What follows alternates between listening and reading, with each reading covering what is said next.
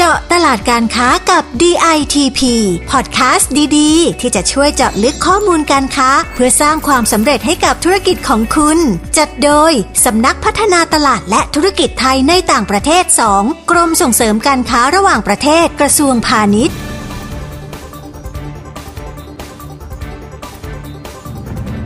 สวัสดีค่ะ ได้เวลาเจาะตลาดการค้ากับ DTP อีกนะคะ ดิฉันประภาบุรณศิริหัวหน้ากลุ่มงานแผนและอำนวยการค่ะ EP นี้นะคะ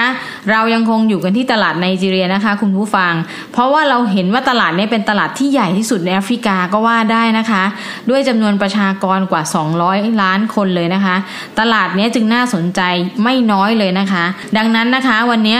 เราจะไปทำความรู้จักกับประเทศไนจีเรียกันให้มากขึ้นนะคะ ผ่านมุมมองของพออสุพัฒน์สะน้อย ผู้อำนวยการสำนักงงานส่งเสริมการค้าในต่างประเทศนกรุงอบูจาประเทศไนจีเรียค่ะ สวัสดีค่ะ สวัสดีครับคุณประภาและคุณผู้ฟังทุกท่านครับค่ะพอคะถ้าเราพูดถึงแอฟริกานะคะไนจีเรียก็ถือว่าเป็นพี่ใหญ่อันดับต้นๆเหมือนกันใช่ไหมคะใช่เลยครับคุณประภาเพราะว่าไนจีเรียนี้มีบทบาทเป็นผู้นำที่สำคัญทั้งในแอฟริกาตะวันตกและในทวีปแอฟริกานะครับเพราะว่าสำนักงานใหญ่ของประชาคมเศรษฐกิจของรัฐแอฟริกาตะวันตกหรือ ที่เรียกว่าอีโควาสเนี่ยตั้งอยู่ที่กรุงอาบูจาครับหรือถ้าดูที่ GDP ในจีเรียก็มี GDP คิดเป็นประมาณ 70%ของ GDP ประชาคมเศรษฐกิจของรัฐแอฟริกาตะวันตก 15 ประเทศนะและมีจำนวนประชากรมากกว่าครึ่งหนึ่งของทั้งภูมิภาคแอฟริกาตะวันตก นอกจากนี้นะครับไนจีเรียก็ได้ลงนามในข้อตกลงการค้าเสรีทวีปแอฟริกาหรือ AFCFTA โดยมีเป้าหมายนะฮะเพื่อสร้าง การค้าภายในแอฟริกา และกลุ่มเศรษฐกิจมูลค่า 3.4 ล้านล้านดอลลาร์ทั่วซับซาฮาราแอฟริกาครับคุณประภาโอ้ทีนี้ฟังดูยิ่งใหญ่เลยนะคะ ถ้าเรามาพูดถึงสินค้าทางเศรษฐกิจของไนจีเรียที่โดดเด่นที่สุดเนี่ยก็คงหนีไม่พ้นน้ำมันและก๊าซธรรมชาติใช่ไหมคะผออ๋อแน่นอนครับคุณประภาเพราะว่าไนจีเรียเนี่ยเป็นหนึ่งในผู้ผลิตน้ำมันรายสำคัญของแอฟริกานะฮะแล้วก็สามารถผลิตน้ำมันดิบที่มีมูลค่าสูง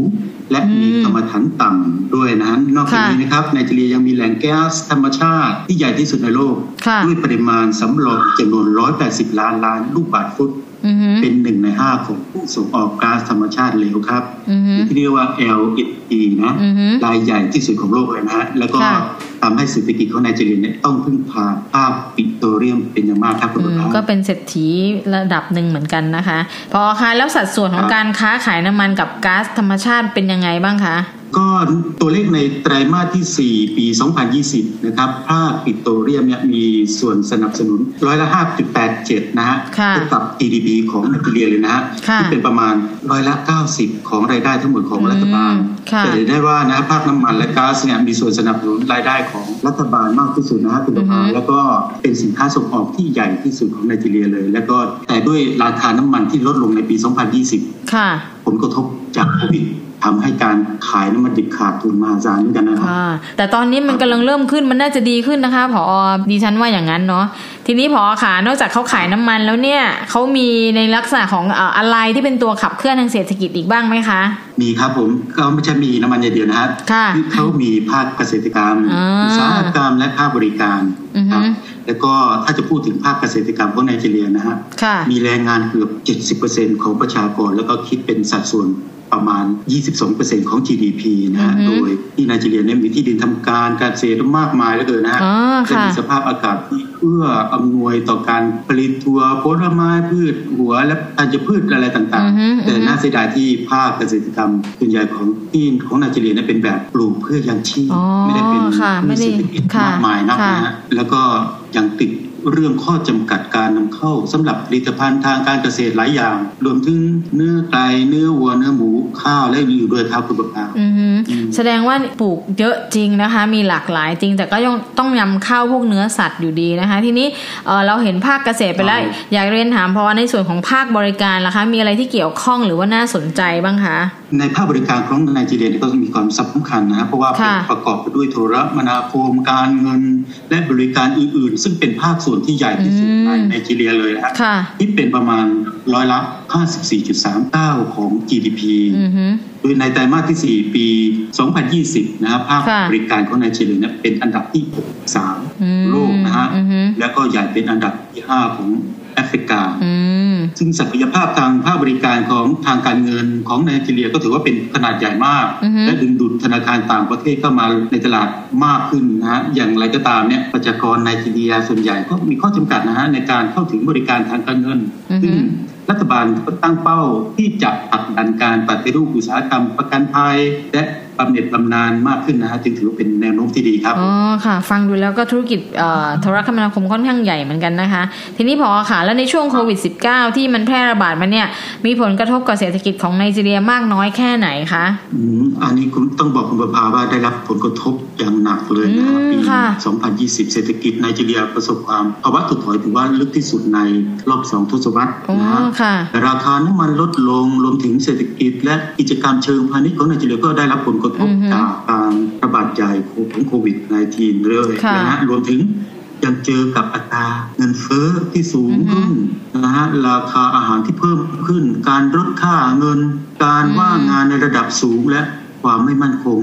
ในหลายๆด้านครับค่ะ หรือเรียกว่าเจอมรสุมหลายด้านเลยทีเดียวคุณประอือภาหือที่พอเล่ามานะคะทำให้เห็นว่าที่ผ่านมาเนี่ยไนจีเรียเจอมรสุมหลากหลายประเภทเลยทีนี้อยากจะเรียนถามพอแล้วตอนเนี้ยไนจีเรียเนี่ยได้ผ่านมรสุมนั้นไปหรือยังคะจะบอกคุณประภาอย่างนี้นะฮะเรามองว่าการฟื้นตัวเริ่มกลับมาในปีปีที่แล้วนะค่ะ2021 หลังจากสถานการณ์การแพร่ระบาดของโควิดดีขึ้น แล้วก็อือฮึ มีการผ่อนคลายมาตรการป้องกันต่างค่ะๆราคาน้ำมันฟื้นตัวนะฮะแล้วก็รัฐบาลเองก็มีมาตรการรับมือกับภาวะเศรษฐกิจตกต่ำหลายมาตรการ เช่นนะฮะหนึ่งอือฮึเริ่มปรับอัตราแลกเปลี่ยนเงินตราต่างประเทศให้สอดคล้องกันนะฮะอ๋ออือฮึแล้วก็อันที่สองก็คือเริ่มการปฏิรูปเพื่อกระจัดเงินอุดหนุนน้ำมันเบนซินอือหืออันที่สามปรับอัตราค่าไฟฟ้าให้อยู่ในระดับที่สะท้อนต้นทุนได้มากขึ้น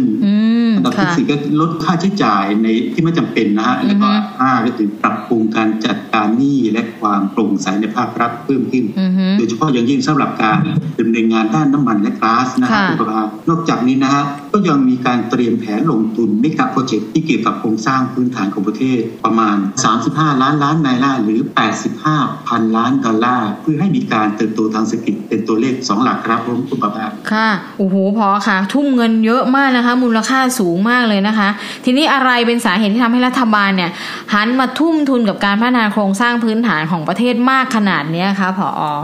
ขอเรียนคุณประภาอย่างนี้ฮะต้องยอมรับว่าโครงสร้างพื้นฐานหลายอย่างของไนจีเรียนะฮะยังเป็นปัจจัยที่จุดการพัฒนาเศรษฐอ๋อกิจประเทศค่ะมากเลยนะฮะค่ะอย่างอย่างด้านโทรคมนาคมขนส่งที่รัฐเป็นเจ้าของและดำเนินการเช่นท่าเรือหลักที่อยู่ในเลเลกอสนะฮะอือฮึพอร์ตฮาร์คอร์ดและก็คาลาบาร์อือหือจากถนนทั้งหมด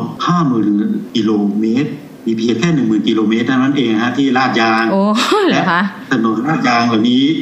หลายแห่งก็มีสภาพย่ำแย่อืมอืมหรืออย่างสนามบินก็มี5แห่งนะฮะที่จากทั้งหมด 22 แห่งของไนจีเรียก็คือที่ลากอสลาคาโนพอร์ตฮาร์คอร์ดเอนูกูแล้วก็อาบูจานะฮะที่สามารถรับเที่ยวบินพาณิชย์จากระหว่างประเทศได้อือฮึซึ่งนอกจากนี้นะคุณประภาไนจีเรีย มีรถค่ะไฟแปดสายนะฮะ มีความยาวรวมกันประมาณ 2,000 ไมล์ค่ะรถไฟเหล่านี้ต้องการฟื้นฟูปรับปรุงและขยายระบบครั้งใหญ่เลยอือหือ มีการประเมินว่านะฮะจำเป็นจะต้องใช้เงินทั้งหมดสามล้านล้านดอลลาร์เพื่อลดช่องว่างการขาดดุลโครงสร้างพื้นฐานของไนจีเรียในช่วง 3 ทศวรรษข้างหน้านี้นะครับโอ้โหค่ะ แปลว่าใน 30 ปีเนี้ต้องพัฒนาปรับปรุงสิ่งที่พอเล่าเมื่อครู่ให้มันใช้งานได้ดีมีคุณภาพที่สูงขึ้นถูกไหมคะใช่ครับผมค่ะใช่เลยแล้วนอกจากเรื่องคมนาคมขนส่งแล้วนะคะ มันมีโครงสร้างพื้นฐานอะไรอีกหรือเปล่าคะพอที่ว่าจะอยู่ในรถแมพหรือว่าการพัฒนาของไนจีเรียค่ะ อันนี้สำคัญด้านหนึ่งก็คือด้าน ICT ครับคุณประภาอืมค่ะด้วยความที่ไนจีเรียนั้นเป็นแหละ ICT ที่ใหญ่ที่สุดของแอฟริกาอ่าใช่ไหมฮะค่ะที่เป็น 29%ของการใช้อินเทอร์เน็ตในแอฟริกา ภาค ICT จะเป็นตัวขับเคลื่อนสำคัญของการเติบโตทางเศรษฐกิจของอือฮึไนจีเรียเลย ซึ่งรัฐบาลก็มีแผนครับ มีแผนพัฒนา ICT ในการเข้าถึงบรอดแบนด์ 90%ภายในปี 2025อ๋อค่ะและตอนนี้ก็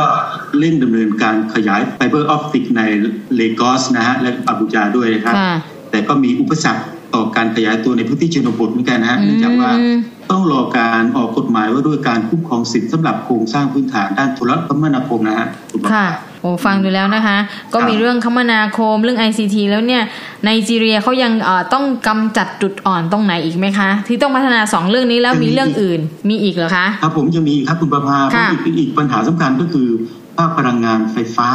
ยังไม่พออ๋อเพียงพอต่อความค่ะต้องการค่ะก็คือมีการส่งกระแสไฟฟ้าได้ยังไม่ต่อเนื่องก็คืออมติดดับติดดับแน่อ่านะค่ะค่ะปัจจุบันในจีเรียมีโรงไฟฟ้าที่เชื่อมต่อกับกริด23แห่งซึ่งมีกำลังการผลิตกระแสไฟฟ้ารวม 12,500 เมกะวัตต์นะฮะแต่ค่าเฉลี่ยการผลิตต่อวันอยู่ที่ 4,000 เมกะวัตต์ค่ะซึ่งรัฐบาลก็วางแผนที่จะปรับปรุงการเข้าถึงไฟฟ้าจาก 45%เป็น 90%ภายในปี คศ 2030 ครับคุณบอกค่ะ ฟังดูแล้วเนี่ยไนจีเรียต้องมีการพัฒนาปรับปรุงสาธารณูปโภคพื้นฐานค่อนข้างเยอะเหมือนกันนะคะผอแล้วอย่างเงี้ยทางครับสคตใช่ครับอาบูจาเนี่ยมองว่าแนวโน้มเศรษฐกิจของไนจีเรียหลังจากเนี้ยเนี่ยจะเป็นยังไงบ้างคะ เริ่มต้นปรับปรุงเริ่มต้นทำหลาย ๆ อย่างเนี่ย ก็ขอแชร์ข้อมูลในอยนี้นะคุณประภาคือค่ะจากรายงานสถานการณ์และแนวโน้มเศรษฐกิจไนจีเรียค่ะของธนาคารพัฒนาแอฟริกาเนี่ยอือฮึคือเขาแชร์อย่างนี้ฮะคือมีการคาดการณ์ว่าในปี 2564 เศรษฐกิจไนจีเรียจะเติบโต 1.5อือฮึเปอร์เซ็นต์และในปี 2565 จะเติบโตร้อยละ 2.9ค่ะตามการฟื้นตัวของราคาน้ำมัน และการผลิตที่คาดการไว้นะฮะอือฮึส่วนมาตรการกระตุ้นเศรษฐกิจที่ก็น่าจะช่วยเพิ่มรายได้ที่ไม่ใช่น้ำมันมากขึ้นรวมถึงเมื่อสภาพเศรษฐกิจโลกดีขึ้นนะฮะมีการเปิดพรมแดนระหว่างประเทศอีกครั้งก็จะเพิ่มการเข้าถึงข้อมูล บรรเทาแรงกดดันต่อราคาในประเทศและอัตราเงินเฟ้อได้ครับคุณประภาค่ะ ทีนี้พอขามันผ่าน 64 มันนิดนึงแล้ว อยากจะเรียนถามว่าแล้วมันโต 1.5%จริงไหมคะ ประมาณใกล้เคียงเลยครับผมอ๋อมแสดงว่าเขาก็ทำนายไว้ค่อนข้างถูกต้องนะคะ ทีนี้พอขาเรารู้ในทางใช่ครับบวกแล้ว เรามาลองดูซิว่าในเชิงลบเนี่ยเขามีอะไรบ้างที่ต้องระวังหรือต้องให้ความสำคัญเป็นพิเศษนะคะอ่าสำหรับปัจจัยลบเนี่ยนะฮะที่เป็นความเสี่ยงสำคัญเลยเนี่ยฮะมีเช่นความผันผวนและการตกต่ำของราคาน้ำมันอืมค่ะอันที่สองก็จะเป็น ปัญหาน้ำท่วมและความไม่มั่นคงของปัจจัยแวดล้อมที่เพิ่มขึ้นนะค่ะอาจจะเป็นอุปสรรคต่อการเพิ่มผลผลิตทางการเกษตรอือฮึแล้วก็เงินทุนสำรองเงินตราต่างประเทศของไนจีเรียนะลดลงนะฮะค่ะอาจจะนำไปสู่การอ่อนค่าของอัตราแลกเปลี่ยนเงินตราต่างประเทศอย่างรวดเร็วด้วย แล้วก็สร้างแรงกดดันด้านเงินเฟ้ออีกนะฮะค่ะ และอีกอย่างก็คือการเพิ่มขึ้นของจำนวนผู้ติดเชื้อไวรัสโคโรนา ซึ่งเราก็อืมอืมไม่สามารถจะคาดการณ์ได้ในอนาคตนี้นะค่ะและที่สำคัญอัตราการว่างงานที่สูงมากเลยที่อืในอฮึจีนประมาณร้อยละ 27ค่ะนะฮะแล้วก็ความยากจนก็ก็ยังมีอยู่มาก และที่สำคัญความไม่เท่าเทียมกันที่เพิ่มขึ้น สิ่งเหล่านี้ยังเป็นความท้าทายที่ไนจีเรียอาจจะต้องยังเจออีก มากเลยอ๋นะครับอค่ะงั้นก็กล่าวได้ว่าเรื่องของคนหรือประชากรเนี่ยก็เป็นปัจจัยพื้นฐานที่สำคัญ ไม่แพ้เรื่องโครงสร้างอื่นๆของประเทศใช่ไหมคะพอที่รัฐบาลต้องให้ความสำคัญและผลักดันใช่ไหมคะใช่เลยครับคุณประภาสิ่งที่น่าตกใจก็คือว่าค่ะตัวเลขดัชนีวัดการพัฒนาทุนมนุษย์อือฮึอือฮึธนาคารโลกปี 2020 ที่ผ่านมานี่เพราะว่าค่ะการพัฒนาทุนมนุษย์ของไนจีเรียนั้นหลังท้ายอยู่ที่อันดับ 150โอ้จาก 157 ประเทศครับค่ะ นะฮะอือฮึคือนอกจากนี้ยังมีความไม่เท่าเทียมกันในแง่ของรายได้อือฮึการขาดโอกาสในการทำงาน อัตราเงินเฟ้อที่สูงมากและก็ราคาสินค้าที่เพิ่มขึ้นอืมก็ส่งผลกระทบต่อค่าของชีพความเป็นอยู่ของประชาชนและครอบครัวนะฮะค่ะซึ่งไนจีเรียเนี่ยเป็นประเทศที่แรงงานได้รับอัตราค่าแรงต่ำกว่าอืมประเทศที่มีรายได้สูงค่ะรายได้ปานกลางหลายประเทศ ซึ่งรัฐบาลเองก็ต้องเร่งอุดรอยรั่วตรงนี้ให้ได้นะครับคุณประกาศโอ้ฟังดูแล้วเนี่ยมีทั้งปัญหาและโอกาสเลยนะคะเนี่ยทีนี้แม้จะดูว่าเหมือนมีความท้าทายอยู่มากนะ แต่ไนจีเรียก็ยังเป็นประเทศที่ดึงดูดนักลงทุนและผู้ประกอบการจากนานาชาตินะคะ ที่มองเห็นโอกาสมากมายที่พอเล่าไปเมื่อครู่เนี่ยเป็นอย่างนั้นใช่ไหมคะ ครับผมใช่ใช่เลยฮะแล้วก็อย่างอย่างที่เราได้ฟังแผนพัฒนาต่างๆ ของรัฐบาลอืไนอฮึจีเรียอือฮึรวมถึงการสนับสนุนให้ไนจีเรียเป็นเป้าหมายของการลงทุนจากต่างประเทศค่ะก็ทำให้เห็นสัญญาณเชิงบวกครับคุณประภาฮะค่ะโดยเงินลงทุนจากต่างประเทศที่ไหลเข้ามาอืมหลักหลักเลยเนี่ยก็คือ สหราชอาณาจักร ประเทศที่สองสหรัฐสามแคนาดาสี่ฝรั่งเศสและที่สำคัญจีนครับค่ะโดยเฉพาะจีนเนี่ยก็ได้กลายเป็นหุ้นส่วนด้านการพัฒนาการค้าอืมและการลงทุนรายใหญ่ของไนจีเรียไปแล้วอ่าเป็นผู้รับเหมาและหุ้นส่วนรายใหญ่ที่สุดในโครงการโครงสร้างพื้นฐานเลยครับโอ้โดฟัยงมีปริมาณของการทั้งหมดเนี่ยประมาณ 77พันล้านดอลลาร์ค่ะโครงการเหล่านี้ก็รวมถึงภาคส่วนโครงสร้างพื้นฐานต่างๆ เช่น ถนนทางรถไฟไฟฟ้าและงานก่อสร้างต่างๆครับคุณโอ้โห เป้าหมายที่จะลดการพึ่งพาน้ำมัน และหันมาพัฒนาเศรษฐกิจด้านอื่นๆเนี่ยรวมถึงการเร่งฟื้นฟูเศรษฐกิจจากโควิด -19 ของไนจีเรียเนี่ยนะคะรวมถึงการเร่งพัฒนาโครงสร้างพื้นฐานต่างๆ เนี่ยก็ถือว่าเป็นสัญญาณที่ดีใช่ไหมคะใช่ครับผมคุณประภาและไนจีเรียเนี่ยกำลังจะแข็งแกร่งขึ้น แล้วก็มีบรรยากาศการลงทุนที่คึกคักมากเลยใช่ไหมคะพอค่ะ ใช่ครับช่วงถ้าหลังจากโควิดเนี่ย น่าจะคึกคักดูแนวโน้มแล้วครับค่ะ วันนี้นะคะต้องขอขอบคุณผอสุพัฒน์สะน้อยนะคะ ผู้อำนวยการสำนักงานส่งเสริมการค้าในต่างประเทศณกรุงอาบูจาประเทศไนจีเรียนะคะ ที่ได้มาช่วยอัปเดตสถานการณ์ของประเทศไนจีเรีย ให้เราได้รู้จักเพิ่มมากขึ้นทั้งจุดอ่อนจุดแข็ง และที่สำคัญนะคะ ชี้โอกาสให้เห็นด้วยว่าเราควรจะไปเจาะตรงไหน หรือให้ความสำคัญกับเรื่องอะไร จากหลักการที่ประเทศไนจีเรียจะพัฒนาสาธารณูปโภคต่าง ๆ รวมถึงคุณภาพชีวิตของประชากรนะคะ และคุณผู้ฟังนะคะก็สามารถค้นหาข้อมูลดีๆ แบบนี้นะคะ จากสคตอาบูจารวมถึงสคตอื่น ๆ ทั่วโลกที่เราได้รวบรวมไว้ในเว็บไซต์นะคะ www.ytp.g.th หรือ www.ytp-oversea.com นะคะ หรือคุณผู้ฟังสามารถสอบถามได้ที่สายด่วน1169 ก็ได้นะคะ หรือจะติดตามผ่านพอดแคสต์เจาะตลาดการค้ากับ DTP อย่างนี้ก็ได้นะคะ เราจะมาอัปเดตให้ฟังกันทุกวันจันทร์พุธศุกร์สำหรับวันนี้นะคะ หมดเวลาลงแล้วดิฉันและพอสุพัฒน์ต้องขอลาไปก่อนนะคะ สวัสดีค่ะ สวัสดีครับ เจาะตลาดการค้ากับ DITP ติดตามข้อมูล ข่าวสาร และกิจกรรมดีๆ เพิ่มเติมได้ที่ www.ditp.go.th หรือสายด่วน 1169